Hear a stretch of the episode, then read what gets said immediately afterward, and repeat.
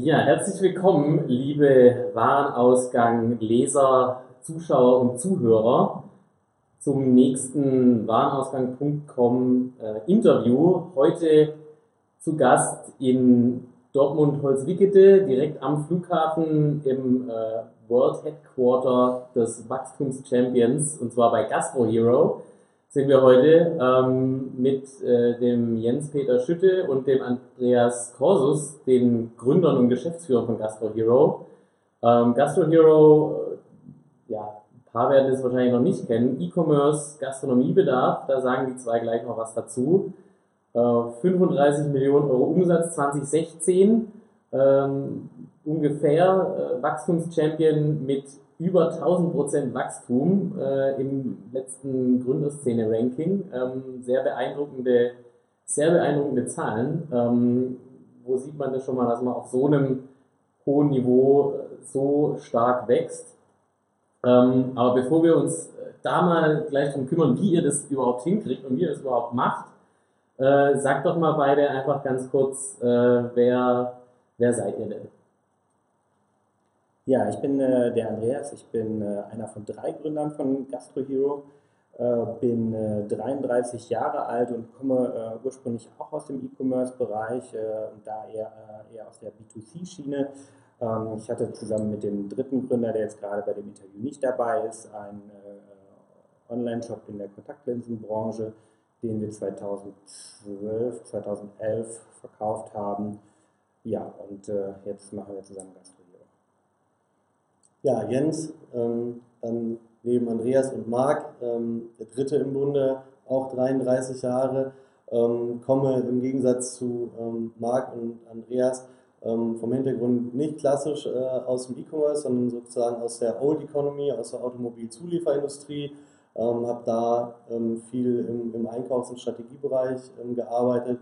Ähm, bin deshalb hier auch im, im Schwerpunkt bei GastroHero für die einkaufs- und logistischen Themen und für Sortiment äh, verantwortlich, weil sich das in unserem B2B-Umfeld dann sehr gut ergänzt, ähm, eben da so ein bisschen ähm, die, die Old Economy und eben auch das gesamte digitale Know-how zu verbinden. Ähm, und das hat GastroHero, glaube ich, gerade auch so zur Gründung ganz gut getan. Ihr habt äh, GastroHero ähm, zu dritt gegründet. Genau. Könnt ihr da mal so ein bisschen erzählen, ähm, wann, ähm, wann habt ihr es gegründet äh, und äh, wie hat sich denn so mal ganz grob ähm, in der, wie ist denn so ganz grob eure Gründungsstory eigentlich? Also wie kommt man auf die Idee, ähm, wenn man jetzt vorher Kontaktlinsen verkauft hat äh, oder äh, Kontaktlinsen oder Kotflügel, sage ich jetzt einfach mal, äh, oder ein, ein, eingekauft hat oder verkauft hat, wie kommt man denn dann darauf, äh, Fritteusen und äh, Dampfgarer und, äh, weiß ich nicht, Tabletop-Produkte äh, auf einmal über das Internet zu verkaufen? Ja, wir, wir kommen alle ähm, gebürtig aus dem Sauerland und ähm, in der Region, in der wir aufgewachsen sind, ähm, gibt es ähm, sowohl im Technikbereich einen relativ ähm, wichtigen ähm, Großhändler für die deutsche Gastronomie-Technikbranche, als auch in der Nähe für den Tabletop, also Geschirr, Buffetbereich, äh, einen Großhändler, sodass dort gerade beim Markt, glaube ich, und ich glaube auch ganz am Anfang bei dir ja, zu diesen Großhändlern immer schon mal Kontakte waren, so mal eine Internetseite bauen und ähnliches. Ähm, und ähm, irgendwann haben wir uns dann wieder getroffen, ähm, haben, nachdem die beiden Jungs ihr erstes Unternehmen verkauft hatten, einen gemeinsamen Punkt gefunden, wo wir über neue Projekte gesprochen haben. und dann sind wir irgendwie auf diese Branche gestoßen und haben das so über ein paar Wochen und Monate hinweg analysiert ähm, ob das nicht eine spannende Branche ist, wo man, wo man so ein Geschäftsmodell E-Commerce eben nochmal umsetzen könnte. Ähm, und hat dann, haben festgestellt, dass so im Gegensatz zu vielen anderen Branchen und gerade auch mit Blick auf die, auf die Optikbranche, die da schon sehr, sehr professionell und weit fortgeschritten war in, in der Entwicklung, die Gastronomiebranche zwar auch schon Online-Händler hatte, aber eben noch nicht auf diesem professionellen Niveau, ähm, was, man, was man erreichen kann und was dann eben auch für den Kunden einen, einen zusätzlichen Nutzen wirklich bietet dass das so für uns der, der Anschluss war, zu sagen, okay, das ist eine spannende Branche, eine internationale Branche, der ein digitales Geschäftsmodell ähm, sehr gut stehen wird. Ihr habt äh, Gastro Hero, es gibt auch noch Gastro 24, ähm, das äh, gehört auch zu euch. Ja. Ähm, kannst du was dazu sagen, was der Unterschied ist vielleicht? Ähm, ja, vielleicht erstmal kurz äh, zum Hintergrund. Äh, Gastro24 haben wir vor zwei Jahren gekauft. Äh, das war ein Mitbewerber, der schon zehn Jahre am Markt war, ähm, der dann allerdings auch die Einschläge von uns äh, ganz gut gespürt hat, äh, da aber auch mit dem, mit dem gewachsenen Unternehmen irgendwo so einen Punkt erreicht hatte, an dem man nicht mehr so richtig weiterkam und äh, uns dann gefragt hat, ob wir das nicht mit übernehmen wollten. Damals war Gastro24 ungefähr so groß wie Gastro Hero zu dem Zeitpunkt. Wir hatten natürlich selbst mit dem massiven Wachstum ja auch viel zu kämpfen, jetzt im positiven Sinne. Und ähm, dadurch, dass wir aber eh in den Bereich wollten, also wir haben ja mit äh, Gastronomie-Technik angefangen, also großen Geräten, und wir gesagt haben, es ist eigentlich nur der nächste logische Schritt, auch in den Kleinteilebereich zu gehen, auch um die Warenkörbe zu erhöhen und den Kunden öfter zu sehen.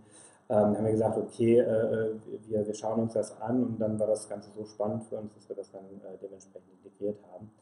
Ähm, ja, damit sind wir eigentlich auch schon direkt beim Unterschied. Äh, Gastro Hero ist äh, primär im, im, Technikbereich unterwegs, also in den größeren Geräten, während der äh, Gastro 24 auch Technik anbietet, aber zusätzlich halt äh, insbesondere sich auf den Bereich äh, Tabletop und äh, Smallware, also kleinere Geräte, fokussiert hat, wobei das in Zukunft auch ein bisschen enger zusammenwachsen wird, wobei, ähm, wobei wir dann trotzdem beide noch als Spezialist für die jeweiligen Bereiche etabliert wollen. Du hast äh, gesagt, äh, die, äh, der, der hat äh, die, die Einschläge schon ein bisschen bemerkt, äh, dadurch, dass ihr dann am Markt wart. Ähm, so merken das andere Etablierte auch? Also ihr trefft euch ja sicherlich ab und zu mal auf irgendwelchen Messen, Branchenveranstaltungen. Ähm, merkt es der Markt, dass es euch äh, gibt? Ich glaube, das, was durchaus am Anfang ein großer Vorteil war, ähm, ist vielleicht auch eine Besonderheit von, von B2B, ähm, dass die Geschäftsmodelle ähm, auch funktionieren, bevor sie groß gehypt sind und sehr, sehr bekannt sind. Im, Im, B2C ist es ja wichtig, eine Bekanntheit zu erreichen, viele Endkunden zu erreichen. Das ist vielleicht im B2B nicht ganz so wichtig, deswegen konnten wir länger auch etwas unterm Radar fliegen.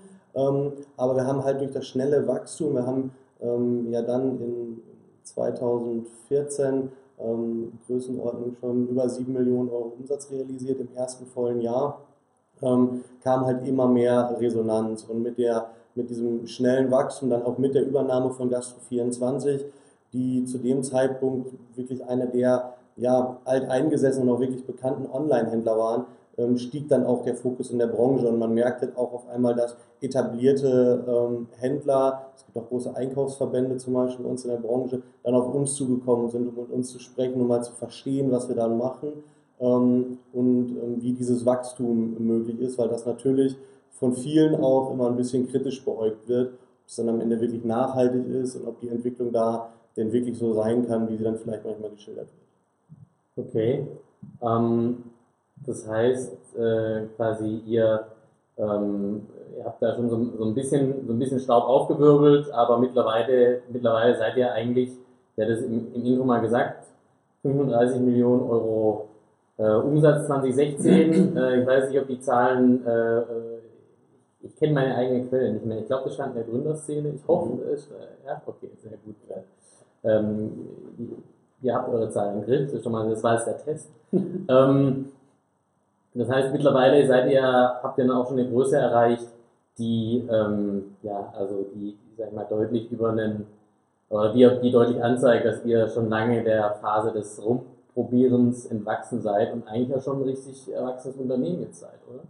Ich glaube, dass das gerade auch nochmal eine ganz spannende Phase für, für das Unternehmen gerade ist. Wir, wir merken, ähm, auf der einen Seite ist natürlich der Umsatz eine wichtige Größe und die damit verarbeitete Anzahl an an Aufträgen, die so ein Unternehmen äh, verarbeiten muss, die Anzahl an Paletten, die verschickt werden muss. Aber wir sind mittlerweile dann auch in dreieinhalb Jahren auf 118 Mitarbeiter gewachsen. Das heißt, auch da verändert sich natürlich so ein Unternehmen und man muss schauen, dass man auf der einen Seite Start-up bleibt, von der Kultur, von der Geschwindigkeit, von, ähm, von, der, von dem Willen, Dinge unkompliziert umzusetzen. Und auf der anderen Seite merken wir natürlich auch, dass wir andere Strukturen brauchen, ähm, andere Abläufe, andere Prozesse brauchen als in einer Firma, wo 20 Leute gearbeitet haben und jeder jeden Prozess kannte und wir heute natürlich auch viel mehr mit spezialisierten Bereichen unterwegs sind. Ich glaube, das ist gerade eine spannende Phase, in der wir uns befinden, ähm, die ähm, jetzt auch maßgeblich ist, das zu meistern, um dann weiteres Wachstum auch wirklich wieder voranzuschieben oder weiter voranzuschieben. Wenn ihr ähm, jetzt mal heute so den, den, Status quo betrachtet bei Gastro Hero, ähm, über, über was sprechen wir dann so von der Größe, fangen wir mal beim, beim Sortiment an. Ja? Wie viele Produkte muss man denn so im Portfolio haben in dem, in dem Markt, äh, um, um da auch in der Professionalität auftreten zu können, in, in der ihr das heute tut und tun könnt? Also wir haben momentan ungefähr 40.000 Produkte im Programm. Ähm, wir, wir schauen immer, ist natürlich äh, immer der Wille da, äh, viele Produkte aufzunehmen. Auf der anderen Seite sehen wir eigentlich auch eine, eine sehr, sehr starke Sortimentsfunktion. Das heißt, den Kunden nicht mit zu vielen Produkten zu überfrachten und ihm da ähm, auch recht genau zu zeigen, welche Produkte gut sind, welche nicht so gut sind, da das Retourenverhalten auszuwerten, dann wieder auszudünnen und nicht wie vielleicht äh, bei, bei einigen anderen Shops da jedes Produkt aufzunehmen und dann, ich sage jetzt mal, 30 Saladetten im Programm zu haben, die sich eigentlich gar nicht mehr großartig unterscheiden, sondern dem Kunden da dann auch durch eine, durch eine, Höhe, ähm, durch eine äh, hohe ähm, Abnahmemenge dann günstige Preise und eine sehr gute Qualität zu garantieren. Vielleicht auch, auch gerade nochmal im Hinblick auf unsere Kundengruppe.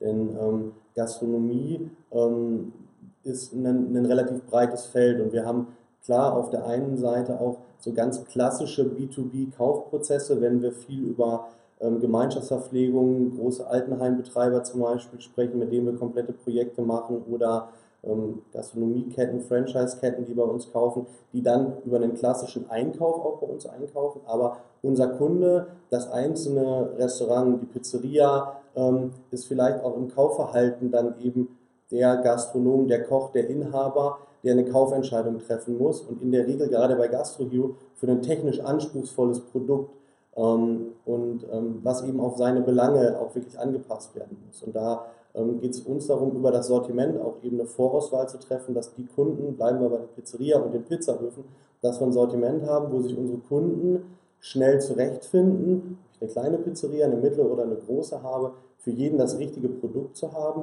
aber nicht jedes Produkt, wie Andreas gesagt hat, fünf, sechs Mal zu haben, weil der Gastronom eben auch nicht derjenige ist, der jetzt sehr entspannt und mit sehr viel Zeit ähm, einkaufen geht, sondern nach einem 16-Stunden-Tag irgendwie sehr unter Druck steht und wenn ihm sein Pizzaofen kaputt gegangen ist, dann braucht er schnell ein neues Produkt, weil er verdient damit ja gerade sein mhm. Geld. Und da sehen wir uns eben in dieser Sortimentsfunktion, da wirklich das Richtige zur Verfügung zu stellen. Wenn wir, bevor wir gleich nochmal näher auch auf den Markt und eure Kunden äh, einsteigen, ähm, Andreas, du hast gesagt, ähm, also so das Thema natürlich auch Preisvorteile zu gewähren, indem ihr ähm, höhere, äh, also größere, größere Mengen abnehmt bei den Herstellern. Mhm. Heißt es dann auch so für eure Logistik äh, quasi, dass ihr es komplett auch selber managt in der Logistik und komplett auch wirklich euch die Bestände ins Lager legt und da ins Risiko geht? Oder? Definitiv. Also wir, wir sind gestartet über den Großhandel, ähm, weil man natürlich gerade am Anfang, ähm, wir hatten keine Investoren zu Beginn, ähm, mussten also schauen, wie setzen wir das vorhandene Kapital bestmöglich ein und dann ist eben zwangsläufig nicht immer Lageraufbau das Sinnvollste, sondern Investitionen in Marketing gerade am Anfang. Ähm, genau. Sich ähm, jeder Investor. Exakt. Aber ähm, für uns ist es wichtig, eben auch Produkte ähm, im Sortiment zu haben, von denen wir selber überzeugt sind. Die kann man auf der einen Seite sicherlich über den Großhandel beziehen, aber wir gehen immer mehr dahin und heute ist weit über die Hälfte unseres Sortiments eben ähm, auf Herstellerbasis. Das heißt, wir verhandeln selber mit den Herstellern in Europa, in Deutschland, in Asien, ähm, konfigurieren die Produkte, ähm, auditieren die Produktion, sind dort vor Ort ähm, und haben dann eben auch die Waren am eigenen Lager ähm, und liefern dann eben über Speditionen in die sieben Märkte aus, in denen wir aktiv sind. Wie, wenn, wenn du sagst, also ihr sourced ja dann quasi eigentlich schon fast global, ne? Ja. Ähm, äh, nicht nur fast, äh, sondern ihr sourced global.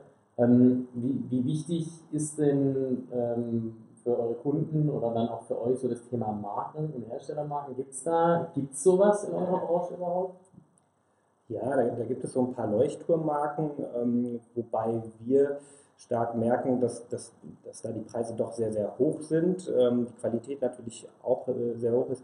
Wir aber ähm, uns sehr, sehr stark auf ein sehr, sehr gutes Preis-Leistungs-Verhältnis äh, konzentrieren. Also wirklich sehr, sehr hohe Qualität zu einem guten Preis. Und, und wir merken auch, dass die, die, Leute, auch die online nach den Marken äh, suchen, ähm, dass wenn die dann auf unsere Seite kommen äh, und dann auch bei uns anrufen, dass wir, denen, äh, dass wir denen unsere Marken verkaufen können und die auch hinterher sehr, sehr zufrieden sind.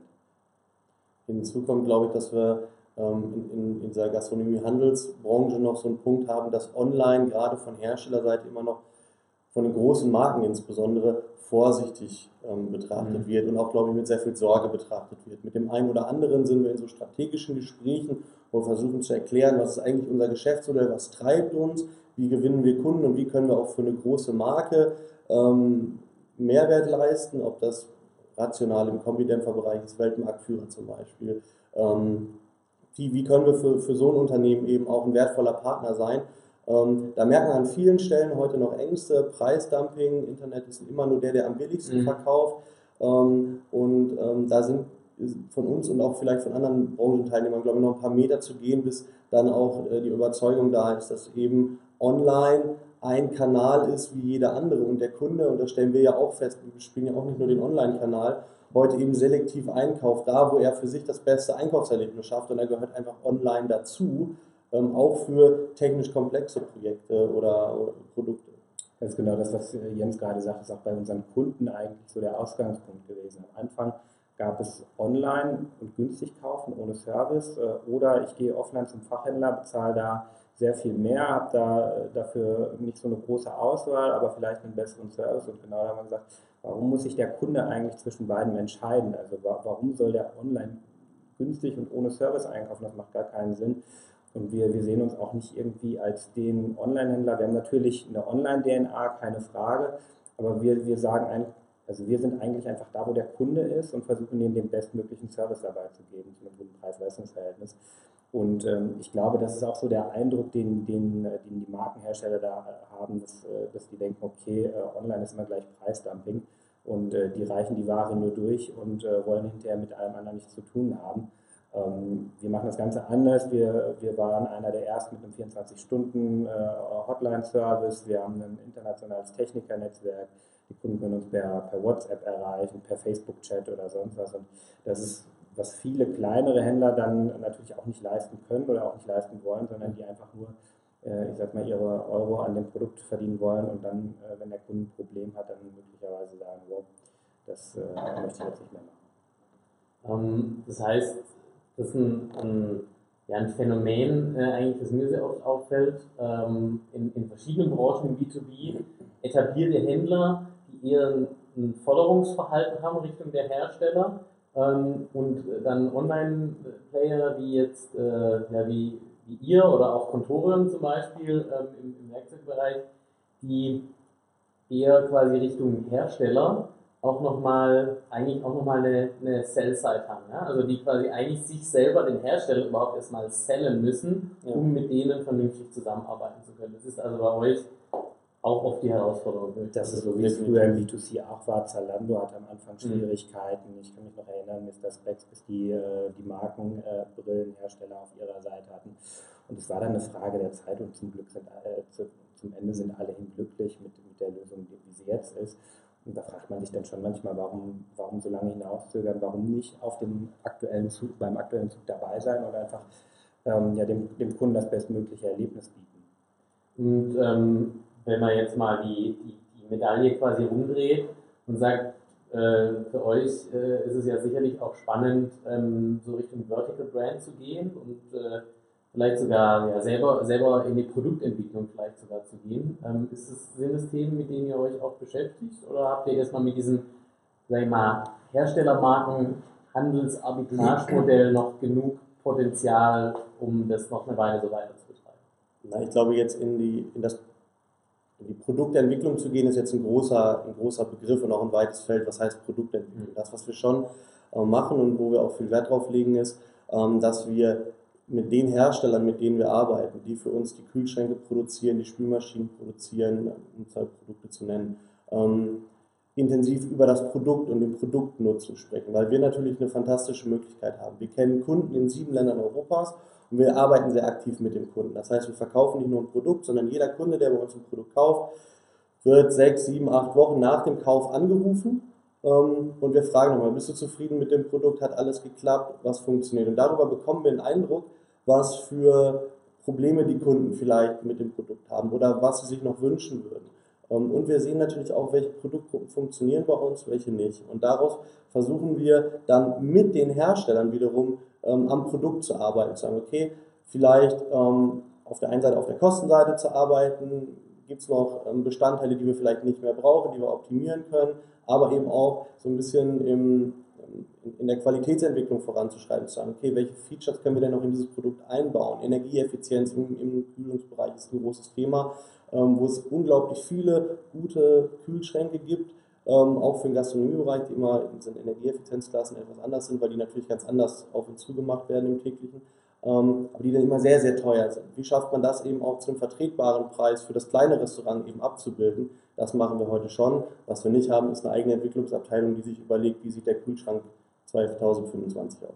Okay. Gehen wir mal weiter, schauen, schauen mal euren, euren Markt an, beziehungsweise wahrscheinlich euren Markt, das gibt es gar nicht, sondern es gibt eure Märkte. Könnt ihr da mal so ein bisschen ähm, High-Level drüber gehen? In welchen Märkten seid ihr denn heute ähm, überhaupt aktiv zum Beispiel? Also einmal, einmal geografisch, äh, Jens hat es gerade schon gesagt, wir sind in äh, sieben Ländern aktiv, also in klassisch Dach, in den Niederlanden, in Frankreich, in äh, Polen und in Belgien.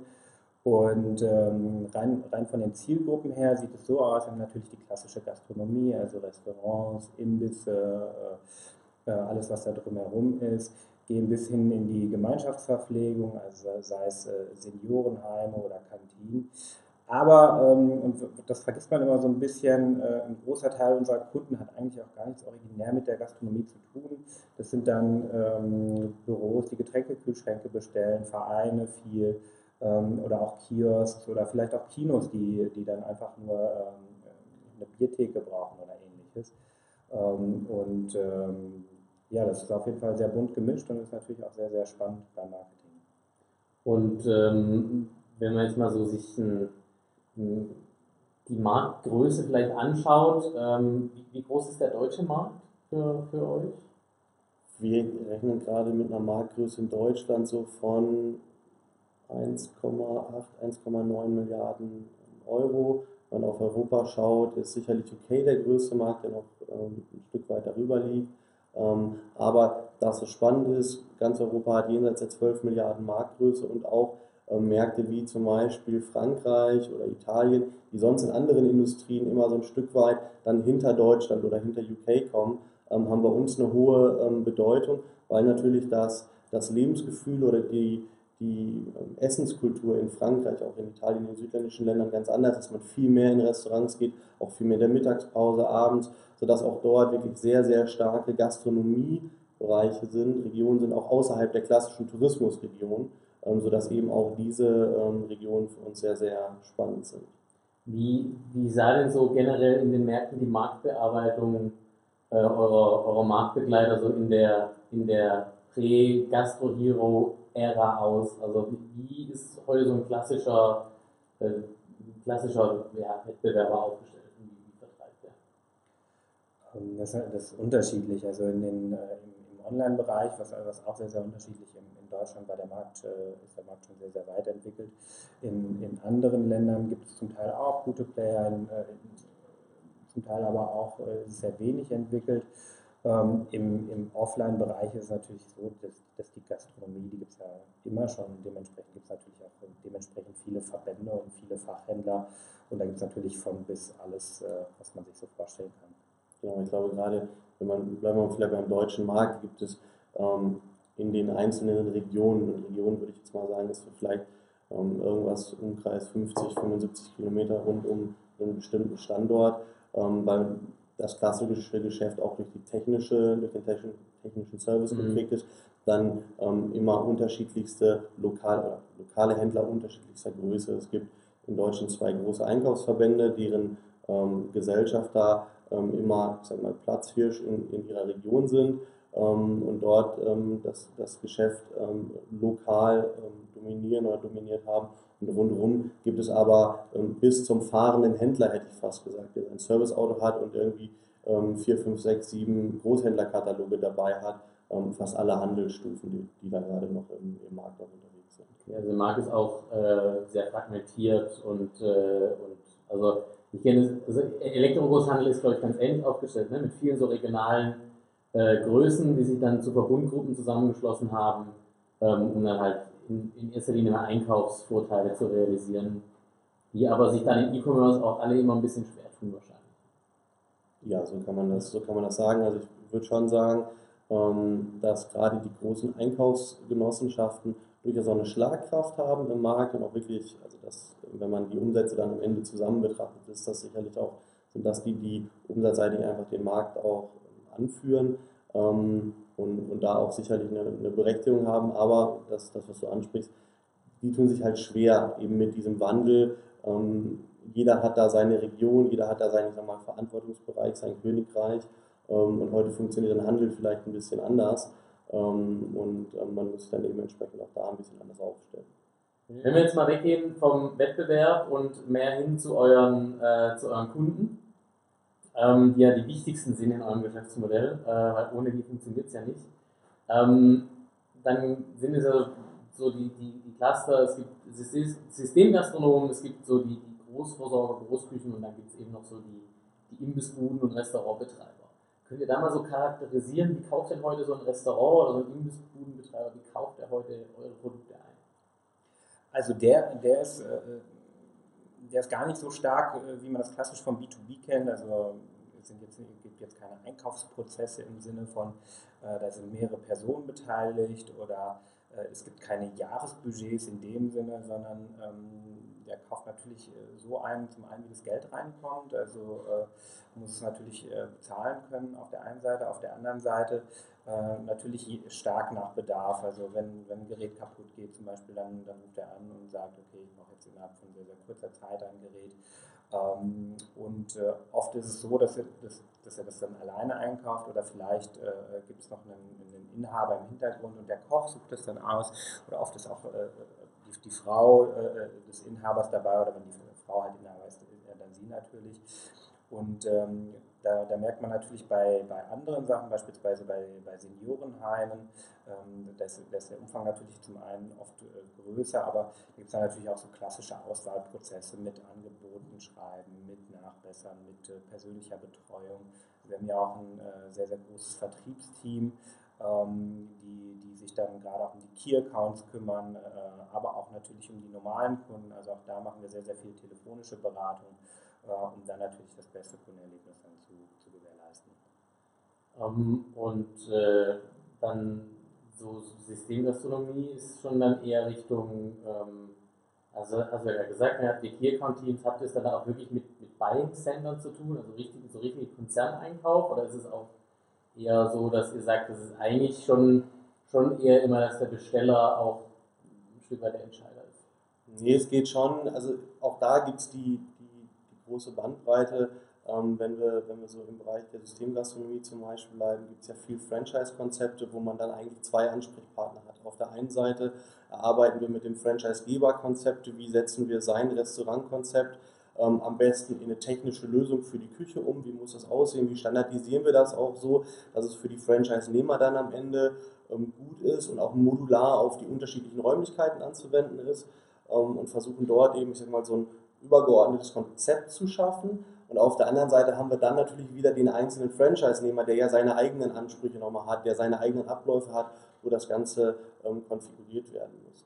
Ähm, wir, wir, haben aber auch ähm, Anfragen von ähm, Einkaufs-Consulting-Firmen, ähm, die dann für, ähm, für Ketten Ausschreibungen machen und ähnliche Dinge, mit denen wir uns dann beschäftigen. Und ähm, so gerade im Restaurantbereich, ähm, also wenn, wenn, man von, wenn ich jetzt von außen auf den Markt schaue und das, was ich so ein bisschen drüber weiß, quasi über die, über die mal, Restaurantbetreiber, ähm, es gibt ja sicherlich Leute, die das ihr Leben lang äh, quasi mehreren Generationen von Gastronomie betreiben. Dann gibt es aber auch ganz viele, das sieht man ja in diesen ganzen schönen TV-Shows, äh, gibt es aber auch viele, wo man sich manchmal schon fragt, also ob die eigentlich quasi überhaupt, überhaupt keine Ahnung haben von dem, was sie da tun. Ähm, schlägt sowas bei euch auch durch? Das ist auch vielleicht noch ein Thema, was man da anschließen kann. So Bonität in der Gastronomie ist jetzt, glaube ich, auch nicht immer so gut. Gerade jetzt bei so ja, Quereinsteigern, Gastronomiebetreibern, merkt ihr das? Macht das einen Ausschlag auf euer Geschäft? Ja, also es ist natürlich sehr, sehr äh, gemischt. Ähm, dadurch, dass wir auch am Anfang natürlich ohne externes Geld gestartet sind, dann waren wir von Anfang an auf, auf sichere Zahlungsraten gesetzt, haben, haben auch den Rechnungskauf angeboten, dann, dann allerdings über eine externe Kreditversicherung. Und ähm, da ist dann natürlich auch durch, durch, durch eine gewisse Fluktuation in der Gastronomie ist dann natürlich auch trotzdem schwierig, manche zu versichern, gerade weil es natürlich auch mhm. sehr viele junge Konzepte gibt, die noch nicht die Historie haben, sodass die dann gar keine äh, Bonität, äh, Bonitätshistorie haben. Und ähm, ja, ansonsten versuchen wir aber auch genau diese Gründer, auch die, die vielleicht jetzt ähm, nicht die perfekte Ausbildung haben, gerade auch im betriebswirtschaftlichen Hintergrund, so ein bisschen durch unser Marketing zu unterstützen. Wir, wir haben da ähm, äh, unser, unser Online-Magazin, das Cheers, wo wir dann verschiedene Konzepte erklären. Also wie, äh, wie gestalte ich die Speisekarte am besten oder wir haben auch äh, Videos mit, mit, äh, mit unserem äh, TV-Koch, dem, dem Alexander Bay, der dann beispielsweise erklärt, okay, wie mache ich denn so eine Preiskalkulation eigentlich so, dass der Kunde glücklich ist, aber auch genug Geld beim Gastronomen selbst übrig bleibt. Das sind natürlich die Sachen, die äh, Gastronomie ist halt ein Knochenjob und da kann man, ist halt schwierig, auch zeitlich sich nebenbei irgendwie weiterzubilden. Und ähm, wo wir dann versuchen, das einfach in, in, in kleinen Häppchen äh, dem, dem Kunden einfach nochmal zu zeigen, sodass er auch Spaß dabei hat, das, äh, das äh, mitzunehmen und dann äh, merkt, okay, ja, das, die, die helfen mir echt weiter. Ich glaube, vielleicht noch ein Nachsatz, ich glaube, ähm, dass es auch wichtig ist, weil wir kennen alle diese Fernsehsendungen, wo dann ja regelmäßig auch die besonders guten Fälle rausgepickt werden. Ja. Ähm, und die gibt es auch. Und auch wir schmunzeln manchmal auch. Ähm, wenn, wenn wir auch das sehen. digitalisieren. Ne? Wir müssen ja auch irgendwie gegen Netflix und äh, Amazon Prime Video ankommen. ja, genau. Ähm, wichtig ist aber, glaube ich, nochmal das, was Andreas gesagt hat. Gastronomie ist ein Knochenjob. Die arbeiten wirklich hart außerhalb jeder Zeit. Und das, was wir merken, ähm, wenn, man, wenn man mit den Kunden wirklich in Kontakt ist, es ist eine sehr leidenschaftliche Kundengruppe. Die Leute lieben das, was sie tun und die machen das mit Herzblut. Und wenn die Leute vorher Busfahrer waren und jetzt auf einmal irgendwie ein Restaurant haben, dann, weil das ihr größter Lebenstraum ist und dass äh, sie das unbedingt machen wollen. Und ähm, da ist es natürlich so ein bisschen unsere Aufgabe, dann auch einfach nicht hinzugehen und zu sagen, naja, okay, der weiß jetzt nicht so wirklich, was er braucht, also verkaufe ich ihm jetzt mal das teuerste, ähm, weil das eben kein sehr besonders nachhaltiges Geschäftsmodell am Ende auch ist. Sondern unser Ansatz ist eher zu sagen, okay, Mensch, wir merken irgendwie schon im Gespräch, du weißt noch gar nicht so richtig, was du brauchst, weil vielleicht ist dieser Pizzaofen in dieser Dimensionierung für dich gar nicht das Richtige. Sag uns mal bitte, wie viele Kunden hast du?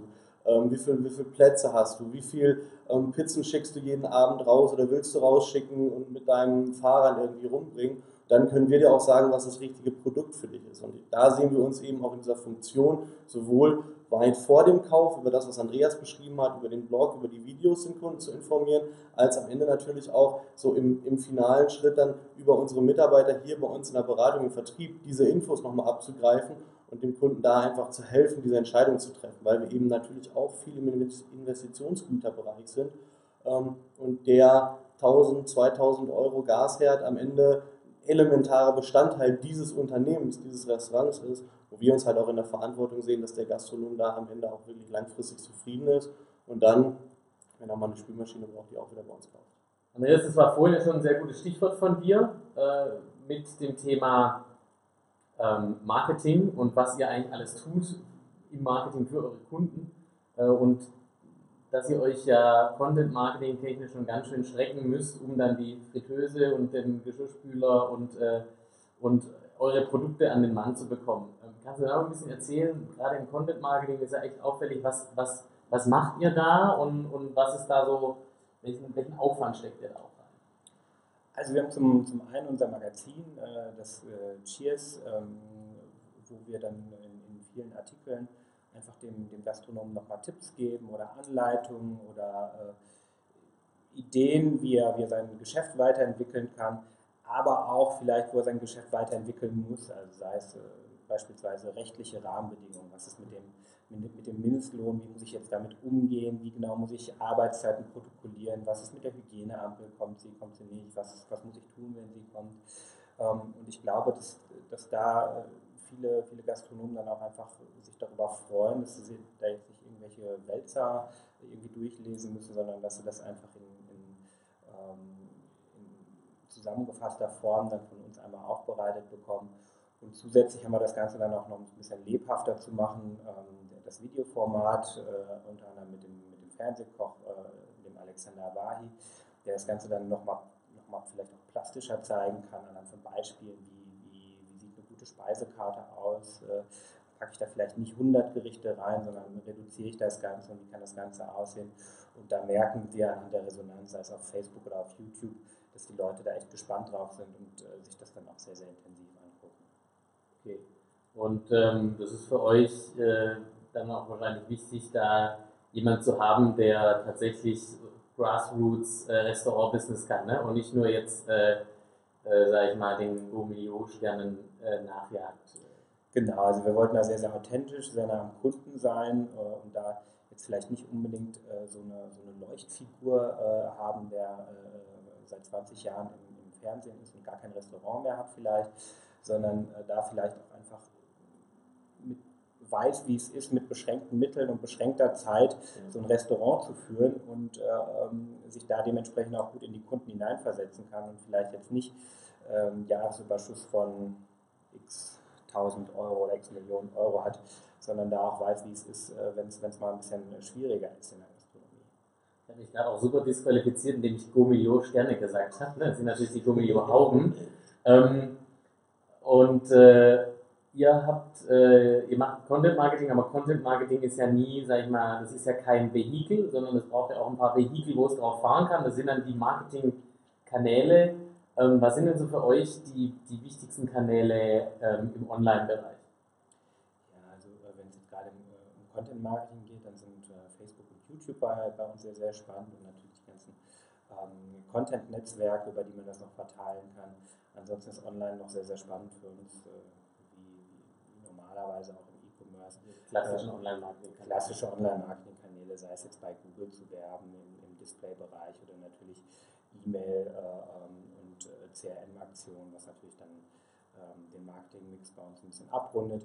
Aber wir sind auch äh, im, im Offline-Bereich. Wir merken das sehr, sehr stark, ähm, wenn wir Kataloge oder Mailings äh, ähm, zusätzlich zu den Online-Kanälen äh, verschicken dass gerade dieser Mix eigentlich so ein bisschen dazu führt, oh, ich habe das Unternehmen bis jetzt nur so virtuell gekannt. Ich dachte, ach, vielleicht man hat gar kein Gefühl, es ist ein richtiges Unternehmen, gerade wenn man sehr, sehr klassisch unterwegs ist und dann, sobald die Leute dann nochmal irgendwie auch so diese Haptik dabei haben, dass, dass, dass man merkt, okay, in, dem Mix wird das sehr, sehr gut. Ich glaube, es ist einfach wichtig, Vertrauen aufzubauen, weil die Kunden natürlich bei uns ein bisschen anders als ähm, wenn ich mir jetzt irgendwie für, weiß ich nicht, 20 Euro ein T-Shirt bestelle, ähm, dann kann ich vielleicht auch mal riskieren, einen Shop zu nutzen, ähm, den ich noch nicht kenne oder wo ich nicht so genau weiß, wie es da mhm. funktioniert. Bei uns diesem B2B-Geschäft ist natürlich wichtig, dass die Leute das Vertrauen haben, dass es auch funktioniert. Und ich glaube, da ist dieser Kontaktpunkt, nochmal was Haptisches in der Hand zu haben, ähm, in Kombination mit, mit Blog, mit den Facebook-Aktionen, ähm, wo, wo wir Geschichten erzählen, die sich so ein bisschen aufbauen, wir dieses Vertrauen einfach schrittweise aufbauen. Ein, ein wichtiges Argument, um den Kunden dann auch für uns zu gewinnen. Okay, also ich meine, ähm, ihr seid ja da wirklich ein sehr gutes, äh, du sprichst ja quasi die Vertrauen an, ne? ihr seid ja wirklich ein gutes Beispiel für ähm, äh, das, was, was ich auch sehe in Projekten, was man, was man Händlern äh, in allen Branchen raten kann, im B2B oder auch Herstellern zu sagen, am besten oder die besten Chancen hat man eigentlich auch in der digitalen Welt, wenn man sich vertikal versucht, bei Kunden zu integrieren. Und ihr nehmt, übernehmt ja schon einen sehr großen, ähm, sehr großen Teil der Wertschöpfung, wenn man jetzt mal sagt, dieses ganze Content, also wirklich den Content, den ihr macht, der ist ja jetzt nicht, da steht ja jetzt nicht am Schluss dann irgendwie, kauf eine Spülmaschine, sondern da geht es wirklich darum, Themen zu beraten, ähm, die entweder das Business eurer Kunden besser machen oder eben so rechtliche Themen, die auch immer super painful sind und eigentlich will man wirklich nur kochen und gutes Essen machen und glückliche Gäste haben. Ähm, okay, das ist sehr spannend. Spannend ist auch immer das Thema ähm, quasi offline. Ja? Ähm, ich finde, es ist immer so ein bisschen Irrglaube zu sagen, ja, online Pure Player, äh, wenn die offline gehen, dann immer zu sagen, ja, habe ich euch gesagt, dieses Online-Ding, das funktioniert nicht, die machen jetzt alle Läden auf. Ja? Äh, und ähm, wie, wie sieht es da bei euch aus? Was sind denn, was sind denn Offline-Kanäle, die für euch äh, irgendwie interessant sind? Vielleicht einmal vorab, bevor wir auf den, auf den Kanal an sich gehen. Ich glaube, das, das, was Andreas vorhin auch schon mal äh, angedeutet hat. Ich glaube, ähm, jetzt gerade ist die Zeit für, für Digitales und deshalb entwickeln sich vielleicht auch diese Modelle gerade schneller, weil da eben jetzt gerade ähm, die Chancen liegen. Aber ich glaube, es ist wichtig, am Ende da zu sein, wo der Kunde ist und den Kunden auch dort abzuholen, wo er sich gerade befindet. Und der Kunde ist eben heute sowohl offline als auch online und auf ganz vielen unterschiedlichen Wegen unterwegs. Und ich glaube, deshalb definieren wir uns nicht als Online-Händler, sondern wir haben eine digitale DNA, die sich aber nicht darin ähm, oder daraus speist, dass wir nur Online-Produkte verkaufen, sondern das ist ja weitaus mehr am Ende. deshalb gehen wir eben mit einem Printkatalog ähm, auch in ein vielleicht sehr tradiertes äh, Werbemedium, aber wir wissen halt, dass wir damit unseren Kunden erreichen. Ich glaube, das ist äh, das, was man da machen muss und auch einen Katalog kann man mit einer digitalen DNA am Ende machen. Also ihr macht da auch das, wo ihr sagt, uns ist es online, offline, scheißegal, ja, äh, um mal quasi Oliver Samba in Teilen zu zitieren. Ja. Ähm, äh, solange ihr, ihr macht halt das, was der Kunde gut findet erreicht, aber halt über alle, online, offline, über alles hinweg. Ja, genau. Also äh, bei uns ist es dann sicherlich umgekehrt zu dem traditionellen äh, Fachhändler, der dann vielleicht die ersten äh, Schritte digital geht. Für uns war halt ein Katalog äh, das erste Erlebnis, war, oh, funktioniert das denn? Oh, jetzt können wir ja gar nicht mehr jeden Tag die Preise ändern oder irgendwie äh, Druckfehler ist dann doch irgendwie was, äh, was Schlimmeres, als wenn mein Online-Shop ein Tippfehler ist mhm. und ich kann es am nächsten Tag wieder ändern. Das heißt, da muss man es natürlich so ein bisschen ähm, anpassen oder ein bisschen was lernen. Aber wir, wir haben das Ganze dann direkt mit, mit so einer Online-DNA gemacht. Das heißt, oh, wow, irgendwie so ein Katalog, den kann ich ja gar nicht messen. Da kann ich ja kein Google Analytics drauf, äh, draufschalten. Wie, wie, wie, kann ich das, wie kann ich das in den Offline-Bereich packen? Also, wie kann ich den Erfolg messen? Kann ich da auch unterschiedliche äh, Varianten machen. Ich meine, gut, das machen, das machen andere natürlich auch, aber das kann man natürlich aus dem Online-Bereich, äh, AB-Testing oder äh, verschiedene Targetings nochmal auszuprobieren. Und ähm, das, das, das war dann natürlich für uns sehr, sehr spannend. Plus, äh, was wir natürlich auch im Offline-Bereich sehen, ist, wenn die Leute bei uns in den Showroom kommen und wenn man die Produkte anfassen kann, ist es natürlich nochmal was anderes. Also wenn man die Produkte sehen und anfassen kann, ähm, dann dann hat man natürlich nochmal mehr Vertrauen und äh, ich glaube, das ist auch äh, ein Bereich, in dem wir uns dann in Zukunft weiterentwickeln werden, dass man einfach nicht nur hier am Standort äh, äh Dortmund, Holzwickede unsere Produkte sehen kann, sondern auch ähm, ja, in anderen Städten, in, äh, ja, in, in, anderen Bereichen, in den anderen Ländern. Also es wäre ist wirklich auch eine Idee von euch zu sagen, dieses Thema Showrooms, Flagship Stores, da merkt ihr, da habt ihr einen Hebel und deshalb wäre es auch interessant, sowas weiter zu verfolgen. Genau, das ist, das ist natürlich auch nochmal ein, ein neuer Schritt für, äh, für uns und äh, da schauen wir uns natürlich auch an, was andere so machen und äh, was da gut funktioniert. Aber ich denke, ähm, wenn, wenn ich an den Kunden denke, dann ist genau das, was eigentlich ihm noch so ein bisschen vielleicht fehlt oder wo man sagen kann, äh, ja, da, da gibt es äh, Vorteile in anderen Bereichen, wo, man dann, äh, wo wir dann einfach dementsprechend die Produkte nochmal darstellen können, ausstellen können und der, der Kunde auch fühlt und sieht, was er da kauft. Das Thema Kundenservice, du hattest es vorhin mal angesprochen, WhatsApp äh, zum Beispiel, und ich merke das in ganz vielen ähm, Branchen ist das gerade so ein Thema, ähm, zum Beispiel in so direktvertriebslastigen ähm, Modellen mit wirklich auch festangestellten Außendiensten, da wird ja schon sehr viel über WhatsApp kommuniziert. Ich meine, das sind Leute, die kennen sich auch schon seit 20 Jahren, die gehen zum Teil zusammen in Urlaub. Ja? Äh, da schreibt man halt hier, schickt man noch eine, einen Karton Bremsenreiniger oder äh, Palette Dempole. Ähm, ihr macht es ja quasi, ihr, macht, ihr setzt das ja professionell im Kundenservice ein. Ähm, wie ist es da? Merkt ihr da so, sag ich mal, Hotline versus Chat und, äh, und auch so Social Media Kanäle, dass da wirklich Serviceanfragen auch reinkommen? Absolut. Also ähm, wir merken, dass, dass der Kunde da aber auch je nach Situation einfach unterschiedliche Kanäle äh, wählt. Also wenn er gerade, wenn er gerade viel Zeit hat äh, und äh, ähm, ja, eine intensive Beratung braucht, dann ruft er bei uns an. Ähm, wenn er gerade bei uns auf der Seite surft und so die letzten drei, vier Gäste im, im äh, Restaurant hat und wartet, dass irgendwie noch mal Getränk immer bei euch. Ich dachte immer, die sind immer dann auf der Bildzeitung unterwegs. Ja, die sind immer nur, die sind natürlich immer nur bei uns. Die schauen euer Content an. Ja. ja, oder sind bei uns auf der Seite und äh, überlegen dann, oh, vielleicht möchte ich das und das Produkt kaufen, ähm, gehen dann in den Chat oder auch in, äh, bei Facebook rein und äh, fragen uns dann. Und wir haben, wir haben das eigentlich immer so, gerade, gerade zu Anfang haben wir gesagt, ja, wenn, wenn so drei, vier Mal hin und her geschrieben wird, dann bieten wir dem Kunden an, dass er anrufen kann, dann ist ja, ist ja auch komfortabler. Wie, aber dann bekommen wir dann auch auf die Antwort, äh, nee, ich habe hier gerade noch Gäste im, im, Restaurant, ich möchte jetzt gerade mit euch schreiben. und äh, möchte dann vielleicht auch einen Rückruf erst am nächsten Tag oder so. Also die, die nutzen die verschiedenen Kanäle sehr, sehr gemischt. Ähm, und gerade WhatsApp ist dann immer auch äh, interessant für den Kunden oder erleichtert dem Kunden, beispielsweise bei, wenn es dann mal eine Reklamation gibt, natürlich sehr, sehr selten vor. Aber wenn er dann, wenn er dann mal Bilder, äh, Bilder schießen muss äh, von den Produkten und äh, da ist irgendwie was, äh, ist eine kleine Delle reingekommen oder sowas von der Spedition, dass er dann kurz ein Foto davon schießt und das nicht erst irgendwie vom mhm. Handy auf seinen PC oder dann irgendwie eine E-Mail oder so, sondern er sagt dann halt gewohnt beispielsweise über WhatsApp an uns zu schicken und äh, da wir ihm auch immer sehr, sehr gut weiterhelfen. Merkt ihr das auch äh, so über Facebook oder sowas, dass da wirklich äh, quasi in Echtzeit Kundenservice stattfindet?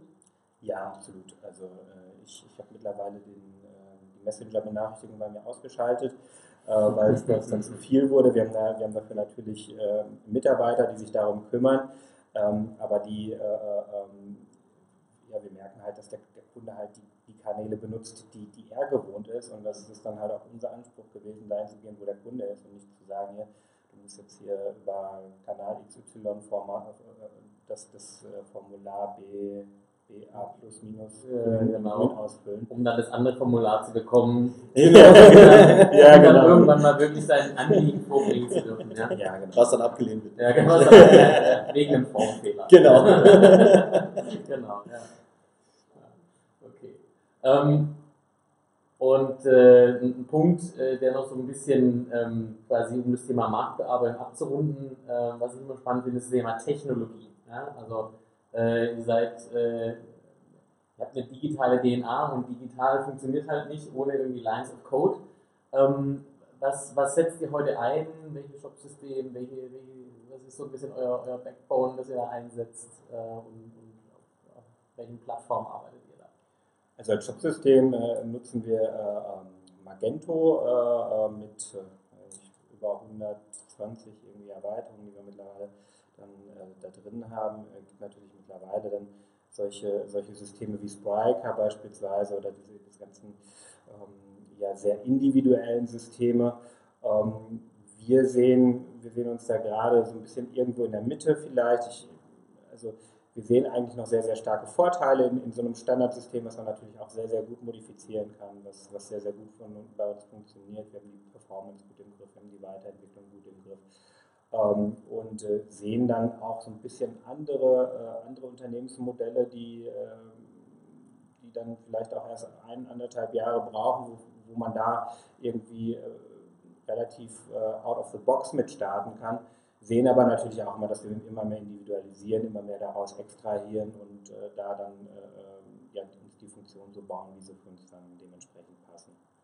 Ist es, ähm, entwickelt ihr selber? Also habt ihr eine eigene, eigene äh, Entwickler, eigene Architekten? Genau, wir haben eigene äh, Entwickler äh, ähm, in-house und äh, ja, das funktioniert halt sehr, sehr gut, gerade auch wenn man ähm, ja sehr, sehr nah an den Abteilungen ist und dann natürlich auch immer sehr, sehr in, in einem sehr, sehr engen Austausch äh, sein kann. Und äh, CRM-mäßig, habt ihr da, nehmt ihr auch ein Standard-Tool oder habt ihr da selber was gebastelt? Oder? Wir, wir haben da ja, eigene, eigene Systeme nutzen, aber auch ähm, ein paar zugekaufte Systeme. Gibt es ja einige, einiges, was man dann äh, für E-Mail-Newsletter benutzt, was man dann nochmal für Cross-Channel nutzt und so weiter und so fort. Und da versuchen wir das dann bestmöglich äh, zu integrieren und äh, sind auch sehr, sehr zufrieden mit.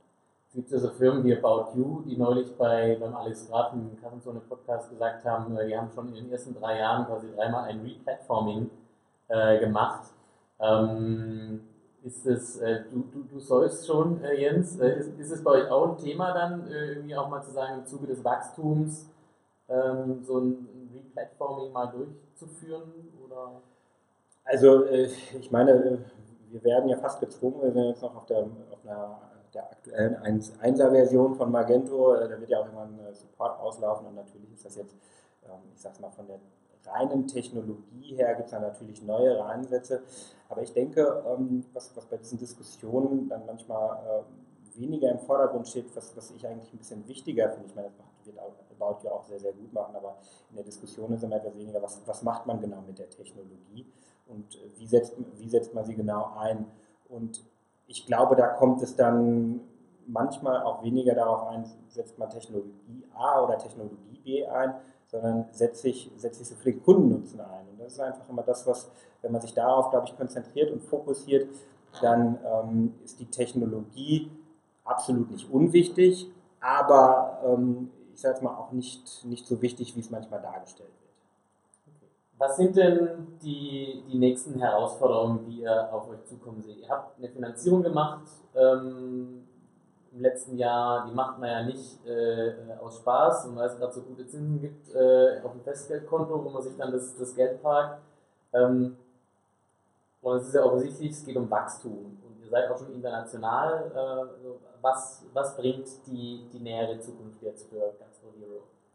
Ich glaube, wachsen ist schon ähm, quasi das, der, der, Überbegriff über allem und war auch nochmal der Grund für die Finanzierungsrunde. Das Wachstum, was wir bis zu dem Punkt alleine geschafft haben, einfach mit einem starken Partner. Also sehr froh, dass wir mit Genui jemanden gefunden haben, der uns versteht, der da eben auch nicht nur Geld bringt, sondern auch Mehrwert, ähm, uns da eben auch begleitet, ähm, mit denen gemeinsam jetzt eben wirklich noch weiter zu wachsen ähm, sowohl, das ist uns auch wichtig, in den Bestandsmärkten, in denen wir sind, in Deutschland, in Österreich, in Frankreich, ähm, weil wir glauben, dass da eben ähm, zum einen der Online-Markt in Summe wachsen wird, einfach dieser, das Geschäftsmodell in Summe wird sich weiterentwickeln. Da wollen wir überproportional partizipieren und natürlich auch insbesondere diese Transformation hin von offline zu online weiter anzuschieben oder vom alten mhm. Geschäftsmodell hin zum neuen Geschäftsmodell, wenn man nicht so in online-offline äh, denken möchte, ähm, da wirklich mehr Kunden dazu äh, begeistern, uns als Händler auszuprobieren, als Partner auszuprobieren. Ähm, da gibt es einige Dinge, die wir ähm, in der Pipeline haben und sicherlich eben auch international zu schauen, ähm, welche weiteren Märkte gibt es. Wir haben ja eben schon ein bisschen über den Markt gesprochen und über die ähm, Auslandsmärkte, die ja noch so interessant sind, um da zu schauen, ähm, was sind die Märkte, wo wir den nächsten großen Hebel ansetzen können, ähm, wo wir glauben, dass das Geschäftsmodell auch einfach funktioniert, der Markt eben auch schon reif ist für so ein Geschäftsmodell. Jetzt ist ja in vielen Teilen auch im B2B seit Dezember so ein bisschen mehr Aufruhr, äh, weil Amazon Business jetzt hier eingestiegen ist äh, in Deutschland, in UK ja jetzt auch eingestiegen ist vor ein paar Wochen. Ja. Ähm, das äh, wird euch sicher auch ein Stück weit beschäftigen, da es ja auch direkt eine der, der Kategorien ja auch schon Systemgastronomie heißt zum Beispiel. Ähm, ist es, nehmt ihr das wahr schon als, als Wettbewerb bei euren Kunden oder, oder ist das jetzt erstmal was, was euch äh, so jetzt noch nicht beschäftigt?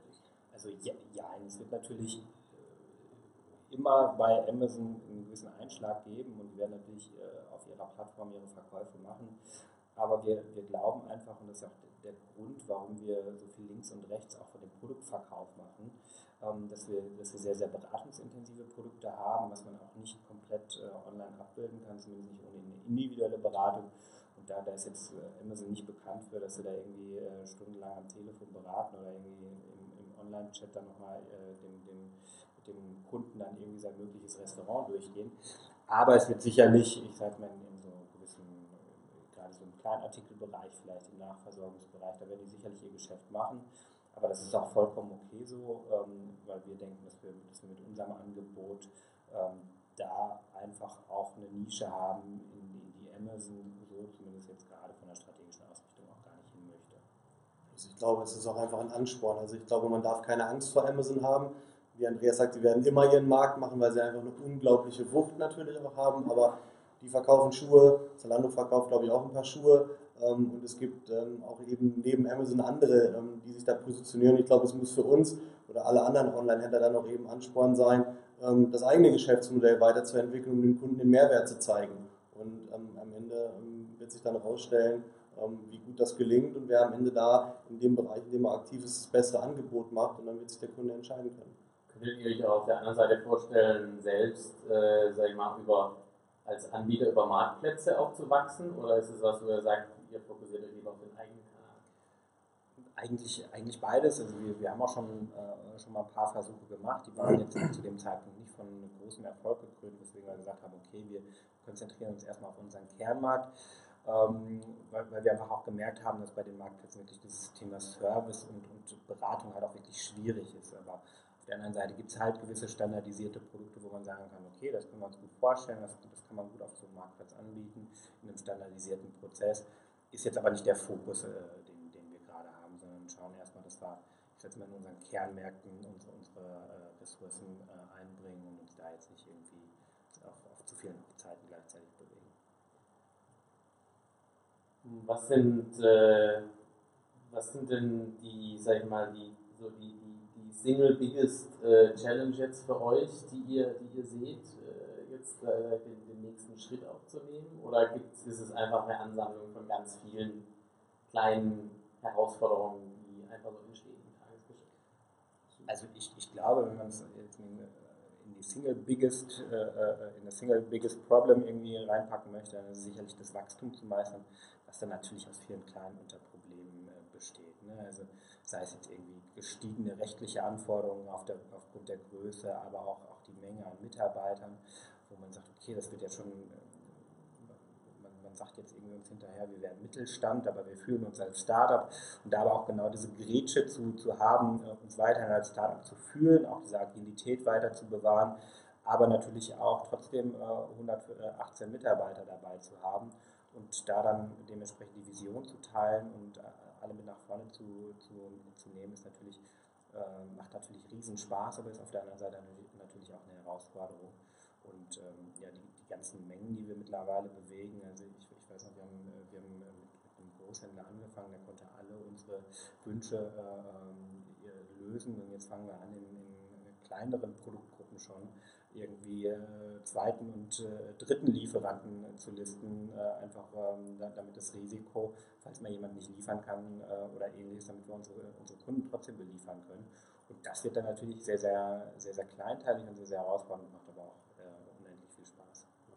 plus ein, ein großes Thema, aber das haben irgendwie wahrscheinlich alle, ist, für weiteres Wachstum brauchen wir noch mehr Mitarbeiter, noch mehr gute Mitarbeiter und das ist natürlich auch äh, ein Riesenthema. Wir sind ähm, hier auf der einen Seite froh, dass wir im Ruhrgebiet sind, weil wir 118 fantastische Mitarbeiter gefunden haben, eben auch mit dem internationalen Einschlag. Ähm, auf der anderen Seite stellen wir natürlich auch fest, ähm, für viele Themen ist es dann vielleicht auch nicht die digitalste ähm, Region, die wir jetzt in Deutschland haben.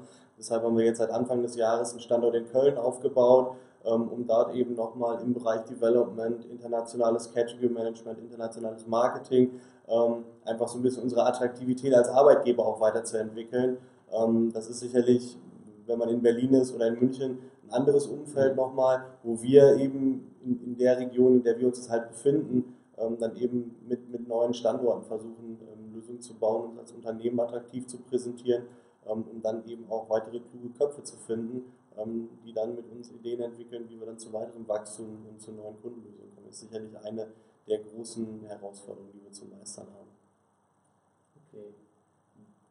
Jetzt äh, gehen wir mal davon aus, dass ihr äh, Gastro Hero zum ähm, noch über, über, über viele Jahre zum Category Leader im, äh, im Gastronomiegeschäft B2B online quasi auf- und ausbaut. Ähm, ähm, beziehungsweise natürlich nicht nur online haben wir jetzt gelernt, sondern generell äh, eben zum Category Leader ausbaut, zum Zalando des Gastronomiehandels sozusagen. Ähm, aber trotzdem würdet ihr euer nächstes äh, Startup, falls es jemals wieder irgendwie aktuell wird für euch, äh, auch wieder im B2B gründen oder äh, das ist natürlich schwierig, sich festzulegen, weil man, glaube ich, ähm, nicht zwangsläufig ähm, bei der Idee jetzt zwangsläufig bei B2B oder B2C ist, sondern es kommt ja auch immer darauf an, dann eine gute Idee zu haben oder ähm, da auch einen Beitrag leisten zu können. Aber ich glaube, wir fühlen uns im B2B alle sehr wohl, ähm, weil wir A sehen, dass man dort unglaublich viel bewegen kann, dass es ein spannendes Marktumfeld ist mit ähm, facettenreichen Kunden, über die wir ja eben schon gesprochen haben. Plus, ich glaube, das ist für uns ähm, vom, vom, vom von den drei Charakteren her ganz angenehm. Es ist auch nicht ganz so überhyped, wie vielleicht manche Bereiche auch sind. Ähm, und man kann in Ruhe arbeiten, ähm, man kann die Dinge vorantreiben, ähm, ohne jetzt irgendwie jede zweite Woche irgendwo sich selber darstellen zu müssen. Ich glaube, das ist vielleicht auch so ein bisschen was, das B2B dann auch ganz gut von B2C unterscheidet. Ja, und was, was auch sehr, sehr spannend ist, ist, ist, dass im B2B auch oft möglich ist, halt neben dem reinen Produkt noch vieles anzubieten. Also sei es Zusatzservices, sei es, äh, sei es diese Ratgeber etc., das haben natürlich andere im B2C auch sehr, sehr gut hinbekommen, wie, wie zum Beispiel Zalando oder About You. Ich glaube, im, im, B2B ist das halt vielleicht auch nochmal in, in manchen Bereichen einfach wichtiger, weil nicht nur das reine Produkt da ist, sondern halt auch wirklich diese Services mit im Vordergrund stehen. Sehr schön. Ja, ihr habt, äh, ihr habt wirklich eine Menge Einblick äh, gegeben in euer Geschäft und, und wie, dieser, wie dieser Markt äh, online läuft und äh, wirklich sehr spannend, ne, das Thema Services und äh, was ihr also mit Content Marketing, eigentlich ist ja Content Marketing eigentlich ein Frevel, das Content Marketing zu nennen, ja? äh, was ja eigentlich schon eher ein, eher ein Service ist, also äh, Content, den man irgendwie zusammenbaut, um Fritteusen zu verkaufen. Ähm, ganz zum Schluss äh, ist äh, bei Warenausgang ja gute Tradition, dass ihr euch jetzt noch was wünschen dürft. Ähm, und äh, was, was sucht ihr denn im Moment? Äh, mehr Lieferanten, mehr Kapital, mehr Mitarbeiter? Was, äh, was kann man denn euch Gutes tun? Ich glaube, vielleicht bleiben wir bei den Mitarbeitern. Falls gerade irgendwo jetzt ein guter Head of Sales mit digitaler DNA äh, zuschaut, der sich gerne verändern möchte und was mit Gastronomie machen möchte, der kann sich gerne melden, weil das ist auf jeden Fall eine Position, wo wir merken, dass wir uns schwer tun. Ähm, also wenn da jetzt gerade jemand wäre, der sagt, ja, Vertrieb in der Kombination online ähm, und, und Telefonservice und das Ganze digital, der wäre sehr herzlich willkommen, sich zu melden. An welche E-Mail-Adresse schickt er seine Bewerbungsunterlagen? Bewerbung at gastrohero.de ist jetzt die kürzeste, die ich nennen kann. Da wird das okay. wohlwollend aufgenommen. Die verlinken wir natürlich im Beitrag und äh, packen die auch in die Show Notes und in den Untertitel. Ähm, Ansonsten, wenn es Mitarbeiter in den Bereichen Development, Marketing, Category Management, Vertrieb äh, oder sonstigen Bereichen gibt, auch immer, immer her damit. Also, immer her damit. Ja. Okay, sehr schön. Klasse. Ja, äh, das verlinken wir natürlich. Äh, verlinken eure Karriereseite da auch nochmal. Ähm, Vielen Dank für die Einblicke, äh, Jens, Andreas, äh, sehr spannend. Ähm, der äh, Jens, du bist ja auch beim Digital Commerce Day dabei. Genau. Ähm, im, äh, Im November, am 2. Genau. und 3. November in Stuttgart, der, der Digital Commerce Day, die B2B Special Edition. Das jetzt nochmal quasi als kleiner Werbeblock am Schluss ähm, mit äh, Jens-Peter Schütte unter anderem. Ähm, ja, wer ist noch dabei? Äh, Wirt ist dabei, Berner ist dabei, ähm, Trade Machines ist dabei, äh, ganz viele ähm, äh, Instafreight äh, ist dabei, also ganz viele ähm, äh, B2B Startups und etablierte Player und dann sprechen wir wieder einen Tag über, ähm, wie gewinnt man eigentlich im Digital Commerce und äh, beim zweiten Tag gibt es dann wieder die Workshops ähm, so viel also dazu. Den Link dann zu den Tickets, den gibt es dann natürlich auch im Untertitel und im Beitrag. Nochmal zwei herzlichen Dank, gute Geschäfte und vielen Dank. Vielen Dank.